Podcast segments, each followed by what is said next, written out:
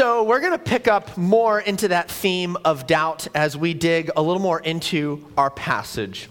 But for now, to kind of set the stage of what this sermon text is about, where it's located, um, Jesus has just gotten done instructing the disciples for their first mission. You know what? I'm going to pray first, actually. I, I, almost, I almost got ahead of myself. Lord, thank you for these children. We ask that you would give them trust in you, Jesus, that you would give them faith. Lord, when, when we doubt, when they doubt, we ask that you would give us the courage to go right to you, to ask you about it, Lord. Thank you, God, for giving us Jesus, who we ultimately, who ultimately is trustworthy. And let us learn more about you, Jesus, as we look at this passage. It's in your name that we pray. Amen. So he just finished instructing the disciples. That was chapter 10. And then we come to chapter 11, which is our passage this morning. And here's an outline, three points to the outline. The first point John the Baptist questions Jesus, and then John response. John, he assesses him, and then the wrong response. So John the Baptist questions Jesus. Jesus assesses John, and then at the end we have a wrong response. So verses 2 through 6 are John the Baptist questioning Jesus. And so here we go. Verse, verse 1 is a little bit outside the outline. It kind of goes more with chapter 10 with what just happened. When Jesus had finished instructing his 12 disciples, that was chapter 10, he went on from there to teach and preach in their cities. So Jesus, so he's done instructing the disciples now. He finishes that, and then he himself goes and teaches and preaches in the cities himself, just as he instructed them to do. Jesus literally practices what he preaches. He's not the kind of leader who makes unrealistic demands, wagging his finger saying, go do this, go do that, but not being personally involved, not willing to lift weight himself. He's the kind of leader who enters into worth trusting to do. He's a leader worth following, he's a leader worth trusting. So then, verse 2, now we're into our outline. John the Baptist questions Jesus. Verse 2 Now, when John heard in prison about the deeds of the Christ, he sent word by his disciples. So, again, we're talking about John the Baptist here. That's made clear in verse 11. John the Baptist has been arrested, if you remember, in chapter 4, verse 12. But still, in prison, he has access to disciple to his disciples. He had a following at that time, and he sends word by way of his disciples. Because John the Baptist himself obviously can't go personally to Jesus because he's physically in prison, he sends his disciples to do that in his stead. And this is provoked because he heard about the deeds of the Christ. He heard about the deeds of the Christ. John the Baptist hears what Jesus has been doing.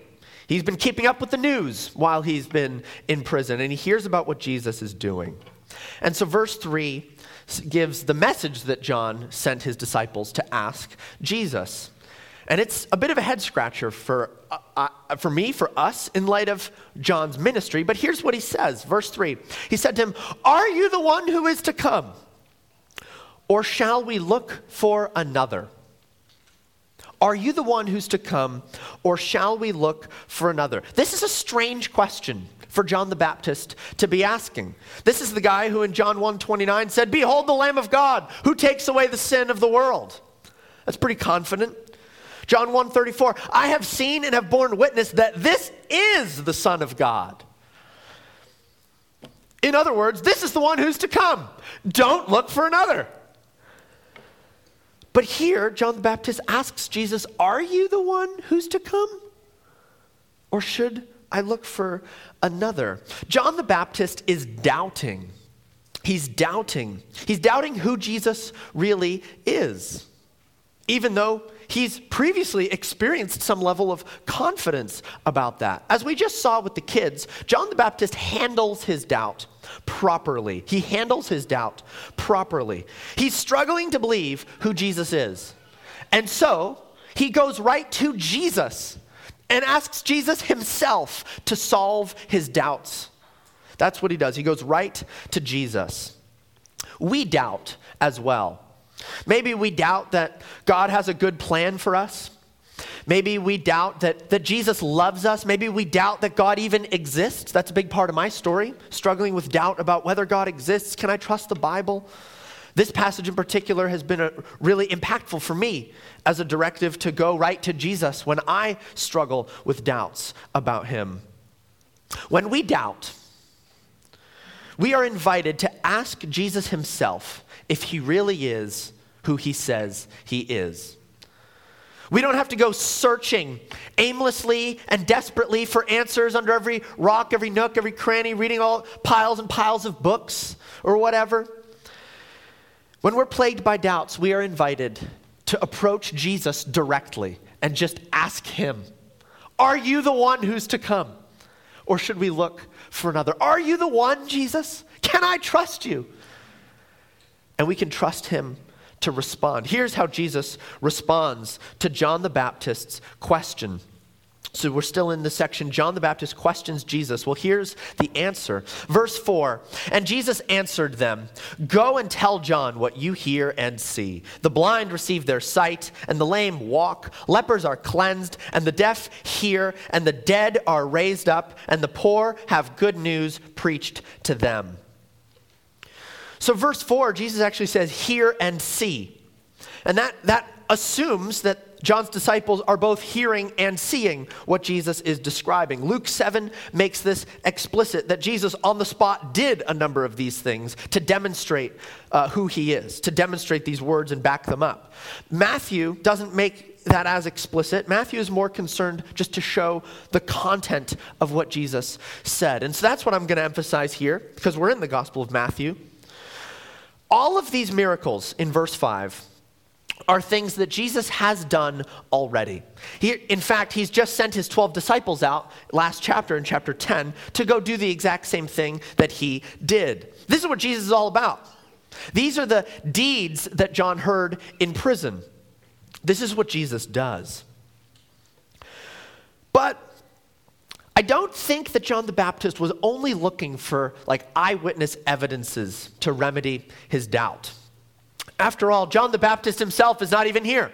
He's going to have to still rely on other people who have seen it because he's in prison. He's not seeing it for himself still. I don't think John the Baptist is coming here for evidence. He's not getting any better evidence than he would have had before. John the Baptist is looking for personal confirmation from Jesus. He's going right to Jesus to just ask Jesus, Are you the one? Are you the one? And in verse 5, this is the form that that confirmation comes in. Jesus lists off all these things he does. The blind receive their sight, the lame walk, lepers are cleansed, the deaf hear, the dead are raised up, the poor have good news preached to them. These are the Old Testament, these aren't the only Old Testament expectations, but these are a number of Old Testament expectations for the Messiah, for the Savior of the world that the Old Testament describes and that the Old Testament waits for. All of these themes are picked up in the book of Isaiah. There's many different examples. I, I, only picked one of each, but let me just list off for each item, receive sight, lame walk, etc., a passage of Isaiah that anticipates that the Messiah would do this. The blind receive their sight. How about Isaiah 35 5? Then the eyes of the blind shall be opened. The lame walk, Isaiah 35 6. Isaiah 58 8. Your healing man leap like a deer. The lepers are cleansed, Isaiah 58 8. Your healing shall spring up speedily. The deaf will hear, Isaiah 35 5. The ears of the deaf will be unstopped. The dead are raised, Isaiah 26 19. Your dead shall live, their bodies shall rise. The poor have good news preached to them, Isaiah 61 1. The Lord has anointed me to bring good news to the poor. Jesus is fulfilling these expectations of the Messiah from the book of Isaiah, from the Old Testament in general. In other words, Jesus refers John the Baptist to what God has already said. To what God has already said. And he shows that he himself is the fulfillment of what God has already said. Jesus refers John to what God has already said. And Jesus shows that he is the fulfillment of what God has already said. The solution to John's doubt is to hear from Jesus in God's word. That's his solution to doubt. So when we have questions about God, when, when we, by way of application, have doubts about God, we can go directly to God to ask Him, and He will answer in His Word. The Bible describes itself as alive and active. The Bible is God's living and active word because He is our living and active God. He speaks to us actively through the words of the Bible. So when we have doubts, when we have doubts, let's hear from God personally. Let's go to God personally. Let's hear from Him in His Word. And let's, let's let Him speak to us about our doubts. Let's hear what He has to say. Verse 6 And blessed is the one who is not offended by me, Jesus says.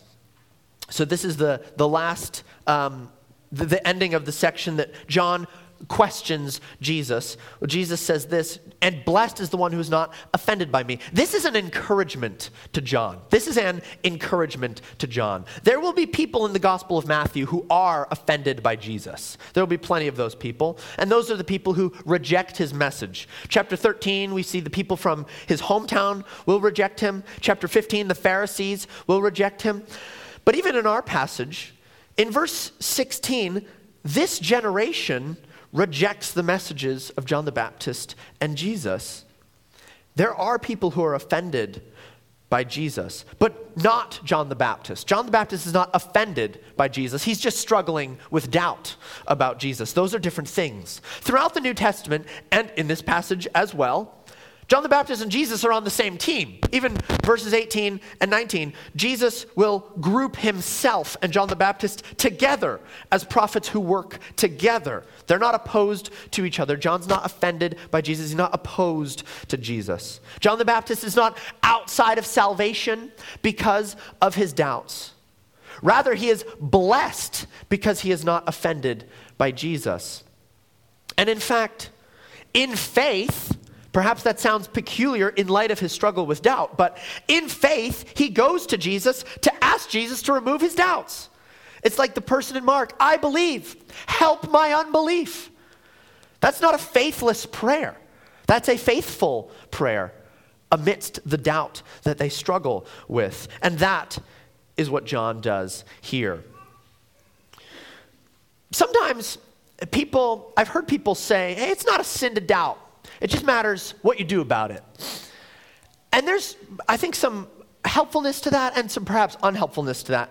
To, we're commanded to believe in God. And so if if we're doubting, I don't think that's like obedience, perfect obedience, really. So I think, I mean, it's worth saying we don't want to doubt, right? I mean, this has been a big part of my story. I, I don't think it was, I was perfect in my doubt, right? Like, I, I just, I, I don't think we want to say it's not a sin to doubt. I think there is some wrongness to that. However, we're not condemned in our doubt. We're still saved in our doubt, and we can still exercise faith in our doubt, and we can be blessed amidst our doubt. And I think this is Jesus' way of encouraging John amidst his doubt. Hey, look, doubt is not a great spot to be, but you're blessed if you're not offended by me. Come be blessed. Come believe me. I hope that this encourages us to truly go to Jesus if we have doubts about him, because Jesus invites us to be blessed by him. He invites us to be blessed. Next point in our outline is that Jesus assesses John. Jesus assesses John. Verses 7 to 15 are in this little bullet point. Let's read verse 7 together. As they went away, Jesus began to speak to the crowds concerning John, and he asks several rhetorical questions about John. What did you go out into the wilderness to see? A reed shaken by the wind? So, the wilderness, the wilderness is just where John was doing his ministry. So, that's why Jesus brings up the wilderness here. So, Jesus is asking, Why did you come out to the wilderness? Why did you come to the wilderness to see John? And then a reed shaken by the wind. In other words, did you come to see a, a flimsy person who would do whatever you want and doesn't have a spine kind of a thing? No, it's a rhetorical question. No, John the Baptist is the guy who confronts the corrupt religious leadership and he calls them, You brood of vipers. And in the same paragraph, he says, basically, You're going to hell if you don't repent. I mean, this is not some reed shaken by the wind. This is a guy with quite the spine. John the Baptist is not a reed shaken by the wind. Verse 8 is similar. Jesus asks another rhetorical question What then did you go out to see? A man dressed in soft clothing? Behold, those who wear soft clothing are in kings' houses. Again, the answer is no. John the Baptist is not a king who lives in a palace wearing royal clothing. He lives in the wilderness wearing camel's hair and eating insects. This guy hardly lives in luxury. No, you didn't come to see a king, Jesus says. Verse 9, what then did you go out to see? And here it is a prophet. Yes, I tell you, and more than a prophet. They did come to see a prophet. Jesus knows that they came to see a prophet. That was their motivation.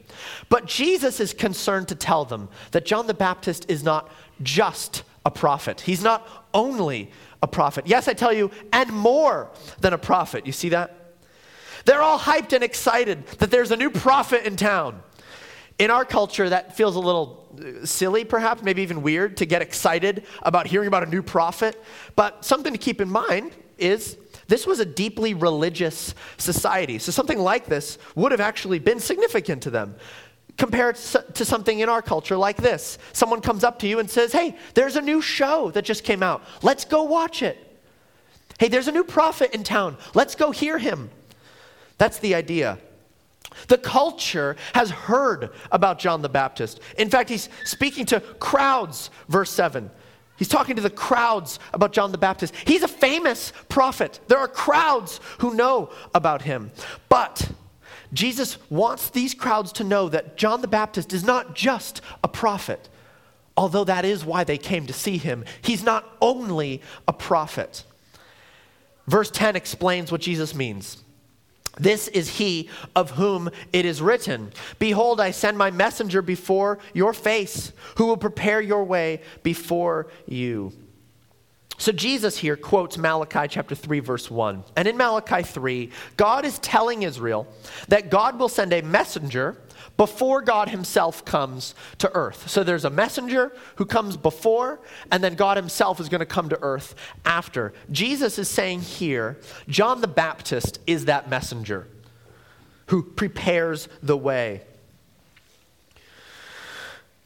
Why is this significant? Why is Jesus saying this? Why is Jesus making this point at all that he's more than a prophet? Because they're all excited that John the Baptist is a prophet. But they're missing the whole point of John's ministry, and that is that John ushered in Jesus. It's not about how John is a prophet. It's about who John the prophet spoke about and who John the prophet prepares the way for. That's why John is significant. That's why John's more than just a prophet. He has a personal role in ushering in Jesus himself. Jesus wants them to know that. He also he wants them to know that John is only significant because Jesus himself is significant. John's ministry pointed to Jesus. It's John who said, He must increase, talking about Jesus, that I must decrease. Verse 11 continues this thought Truly I say to you, among those born of women, there has arisen no one greater than John the Baptist. No one greater. So Jesus does affirm that John is a great guy. But more on that in a moment a question before we move on to the next sentence that we might have is Jesus was born of a woman too, right? So why is John the Baptist greater than all who've been born of women? That would include Jesus, wouldn't it? I actually don't think so, and here's why. Among those born of women, there's none has arisen has arisen. That's a completed action. Even the Greek tense makes it clear that's a completed action that's not continuous, specifically not continuous, called the perfect tense, and it doesn't matter. It's completed, it's over. That's John's story. John's ministry is completed, past tense, it's done. John is now decreasing. He has come to do what he has come to do. It's a completed action, it's not continuous. Jesus, on the other hand, his ministry is not done. His ministry doesn't have a cap on it yet. He is still rising.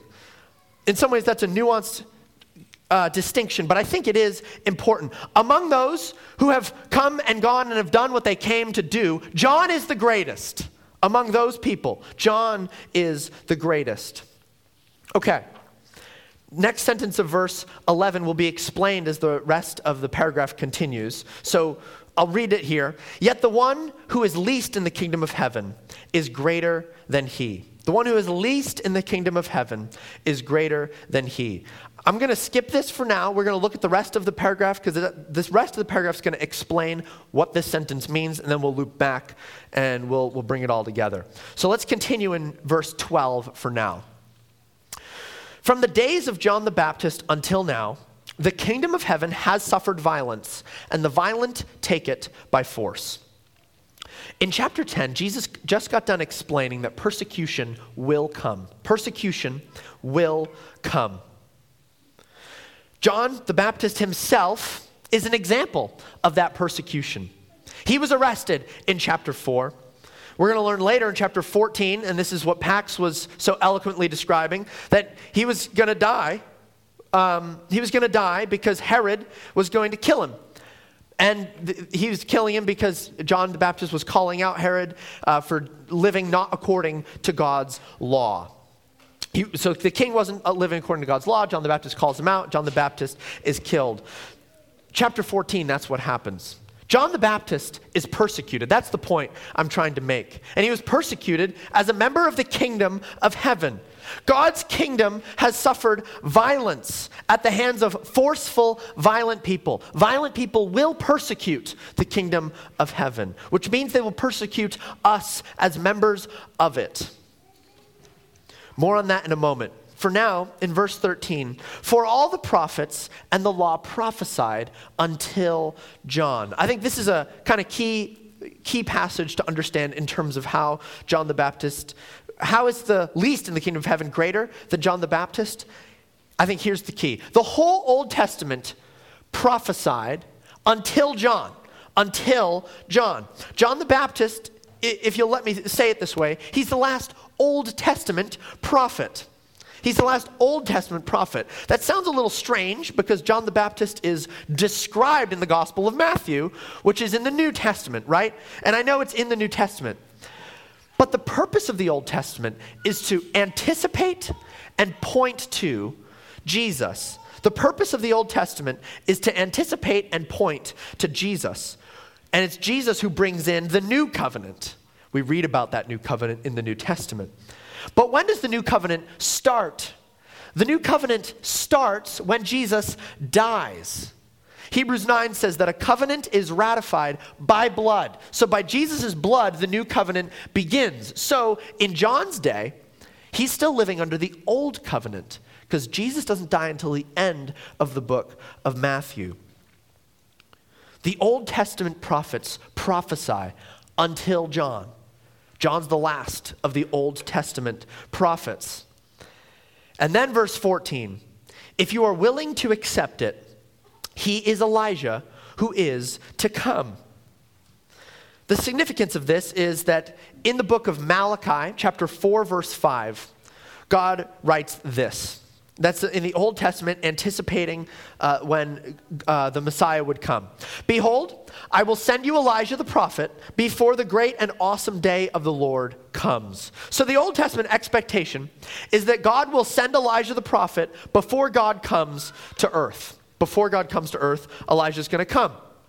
But this statement now in verse 14 begs the question how is it that John the Baptist is Elijah who is to come? How is that? Well, if you scour the dangerous depths of YouTube, you will find some teachings on Elijah reincarnated and things like that. That's not what's happening here. That's not what's happening here. John 1 24, the Gospel of John, chapter 1, verse 21, they ask him, they asked John, Are you Elijah? And he said, No, I am not. No, I'm not. So this isn't Elijah reincarnated. Jesus is saying that John the Baptist is Elijah. He, he's saying that John the Baptist is the Elijah figure, really, who is to come before God himself comes. Why does Jesus say that John the Baptist is that Elijah figure? Well, look, the similarities between Elijah and John the Baptist really are fairly remarkable. 2 Kings 1 8, it reads this. It describes Elijah's wardrobe. He wore a garment of hair with a belt of leather about his waist. That's Elijah. Well, let's read John. John wore a garment of camel's hair and a leather belt around his waist. They wear the same outfit, for one thing. 1 Kings 19:4, Elijah did ministry in the wilderness. John 3:1. John did ministry in the wilderness. 2 Kings 2:6, Elijah did ministry by the Jordan River. Matthew 3 6, John baptized in the Jordan River. 1 Kings 18 18, Elijah rebuked King Ahab. John 14, uh, Matthew 14 4, John rebuked King Herod. The similarities between these two men really are profound, and they're both prophets. Luke 1 17 sums all this up. John will go before Jesus in the spirit and power of Elijah. He will go before Jesus in the spirit and power of Elijah. In other words, John the Baptist has the same vibe as Elijah. Really. He has the same vibe. He does similar things. He has a similar personality, even. They have a similar ministry, but they're not the same person. But they have a similar ministry, the same spirit in the way for God to come to earth. So, Elijah was expected to pave the way for God to come to earth. And we learn that this Elijah figure is John. And that means, tying it into verse 13, all the prophets and the law prophesied until John. John the Baptist, as the last Old Testament prophet, he's the one who ushers in Jesus, because that was Elijah's role, to usher in God. John the Baptist is the one who ushers the way for God to come to earth. That's the ministry that was predicted about this Elijah figure. With all that said, I think now we're ready for verse 11 that we skipped earlier, the last sentence. Yet the one who is least in the kingdom of heaven is greater than he. This is talking about John the Baptist. The one who's least in the kingdom of heaven is greater than John the Baptist. The kingdom of heaven, this is the kingdom of heaven realized in the new covenant. I think that's key. We're no longer talking, now that Jesus is talking about, in the, we're no longer talking about the old covenant because John's the last of the old covenant prophets, right? So now the one who's least in the kingdom of heaven, realized in the new covenant, is even greater than the best Old Testament figure, period. The one who's least in the kingdom of heaven, realized in the new covenant, is better than the best figure in the whole old covenant. John had the greatest role out of everyone who lived under the old covenant. He had the greatest role because he was not only a prophet, as Jesus has do- gotten done teaching these crowds. He's not only a prophet, that's not all he is. He is someone who said God's words, so he is a prophet. But he was also the one who specifically pointed out Jesus himself. That's the greatest role anybody had in the Old Testament. But John will die before seeing Jesus' death, burial, and resurrection. John will die not knowing the full realities of the gospel. Don't get me wrong, John is still a saved person. In the Old Testament, people were saved by believing in God. And John believed in God in the same way that people in the Old Testament did. And that faith is what saved him. But it is new covenant believers, people like you and I, it is us who have an even greater role, as remarkable as this sounds, than John the Baptist, the most epic of the Old Testament saints. Because we know Jesus' death, burial, and resurrection. We know the glories of the new covenant. We're in the kingdom of heaven, realized in the new covenant. John the Baptist wasn't, he was beheaded before it happened. My friends, we in this room, we know the full gospel. We know that Jesus died. We know that he was buried and we know that he rose again. We have an even greater role than John the Baptist had because we get to proclaim the full gospel. We know what John did not. We know what John did not. We know more about Jesus than anyone in the whole Old Covenant, including John the Baptist. And so, as we've been hearing about these past several weeks, let's go tell people about Jesus. Let's use this place of privilege, this place of greatness in the kingdom of heaven, let's use that to proclaim Jesus to the world. It's the greatest role. It's the greatest role in the kingdom of heaven. Let's be more than prophets, as John was more than a prophet. Not just saying God's words, as important as that is, but introducing people to this God whom we know. Our God who has become human to die for us, to forgive us of our sin so that we could enjoy eternal relationship with Him. Let's introduce people to Him. Let's introduce people to Him. As we share our faith, chapter 10 made it clear that we, we will be persecuted. There will be persecution, much like John was. And it was hard for him. He died for it. That's persecution. But let's be bold to do it anyways, my friends. We have this greatness in the kingdom of heaven. We have the greatest role ever in the history of everness. We have the greatest role in the kingdom of heaven because we are proclaimers of the fullness of the gospel. Let's go do that.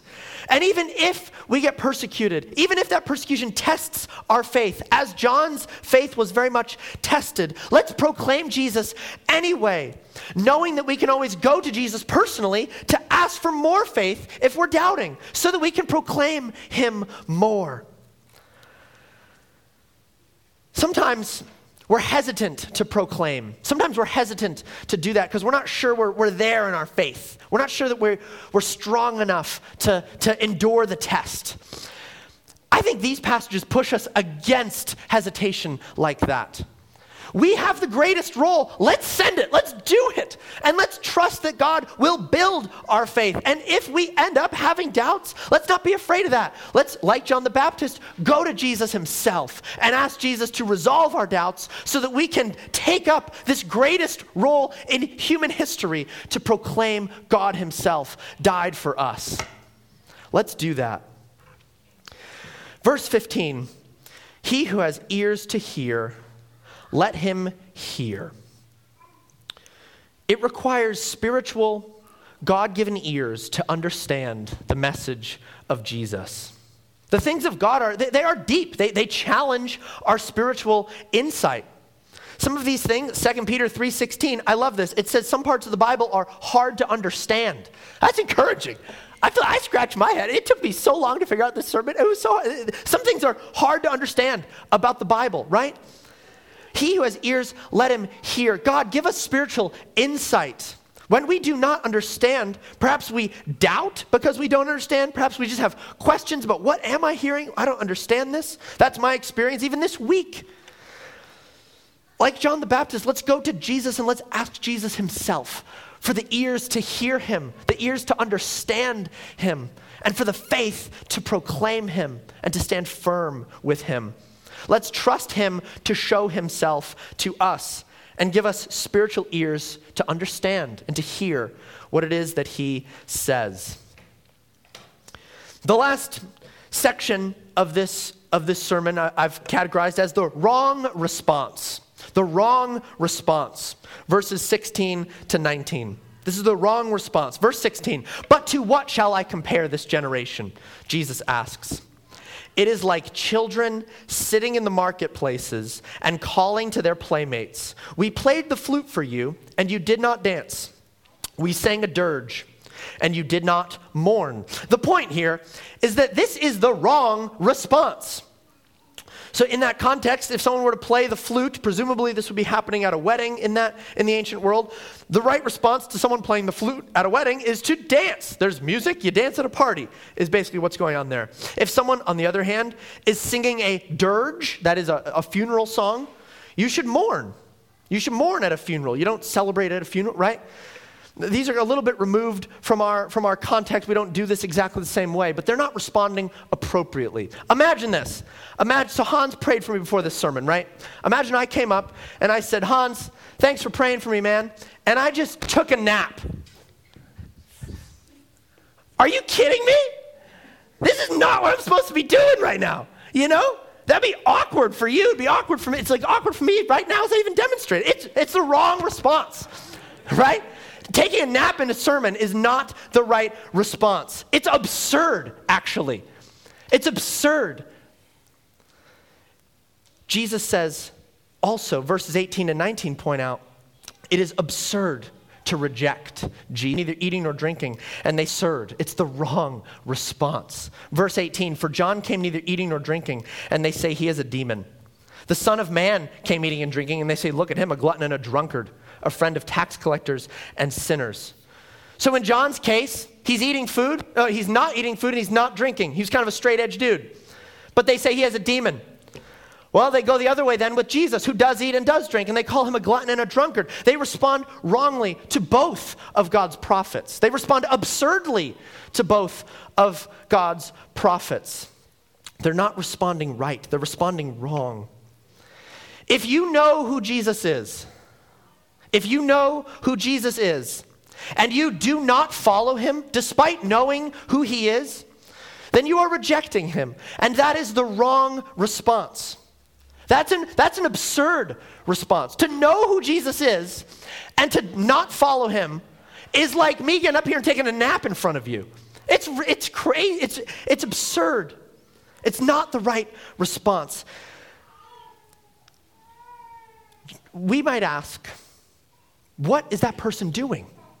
That is what Jesus would ask us if we know who he is and we still don't respond to him. It's, it's ridiculous, it's absurd. Now, at the same time, so I want to say that because I do think that's what the text is saying. But if you're exploring who Jesus is, I do want to encourage you. This passage is not exactly talking about your situation. This passage is talking about people who have heard and have been, it's been revealed who Jesus is, and they still knowingly treat him wrongly and respond to him wrongly. But if you're exploring the faith, I want to encourage you, that's a good thing. I'm not calling you out right now, but I want to encourage you. Verse 6 Blessed is the one who's not offended by me. Come, learn who Jesus is. Come be blessed by him. Take him up. Enter into relationship with him. Respond rightly if you do know who he is. Enjoy him forever. He has died to give that to you. So take him up on that. The last sentence of our sermon text is in verse 19. Yet wisdom is justified by her deeds. In other words, wisdom is shown to be right by her deeds, or the act John the Baptist, he proved to be wise by going to Jesus amidst his doubts. But those who reject Jesus after hearing about him are shown not to be wise. If you are not a committed follower of Jesus, I want to encourage you. This is an invitation to you. Come follow Jesus. Come follow him. Don't respond wrongly. Respond appropriately. Blessed is he who is not offended by me. Come be blessed by Jesus. Jesus died to offer that blessing to you. On the night Jesus was betrayed, he took bread and he broke it, saying, This is my body broken for you. Do this in remembrance of me. And in the same way, he took the cup after supper and he blessed it, saying, This is the blood of the new covenant, poured out in my blood. Do this as often as you drink it in remembrance of me. Jesus died to bring us into eternal relationship with Him. He died to forgive us of our sin. Let's take Him up on that. Let's be blessed by Him. He died to bless us. So let's be blessed by Him. Let's pray.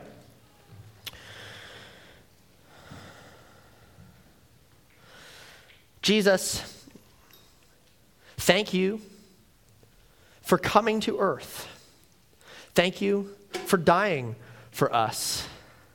Thank you for being accessible to us, Jesus, so that when we struggle in our faith, when we doubt, we can go to you and ask you who you are.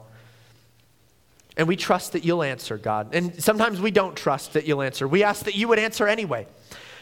Jesus, you are who you say you are. You have shown that ultimately on the cross by being the, the king of the world and yet taking on humanity to die for the world. You are a benevolent leader, God. You are with us, even as the first verse of our passage talks about. And so, Lord, thank you for the blessing of eternal life. Blessed are we who are not offended by you, God. Thank you for blessing us. Let us grow in you. Let us remember your death for our sakes as we take communion now. In your name we pray. Amen.